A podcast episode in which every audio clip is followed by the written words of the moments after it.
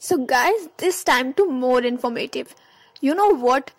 लस्सी में बहुत कम कैलोरीज पाई जाती है और उसको पीने से आपका वजन कम हो सकता है। इससे अच्छी बात तो नहीं हो सकती कि हम टेस्ट के साथ साथ वजन भी कम कर लें। आपको ग्रीन टी वगैरह पीने की भी जरूरत नहीं है। ओके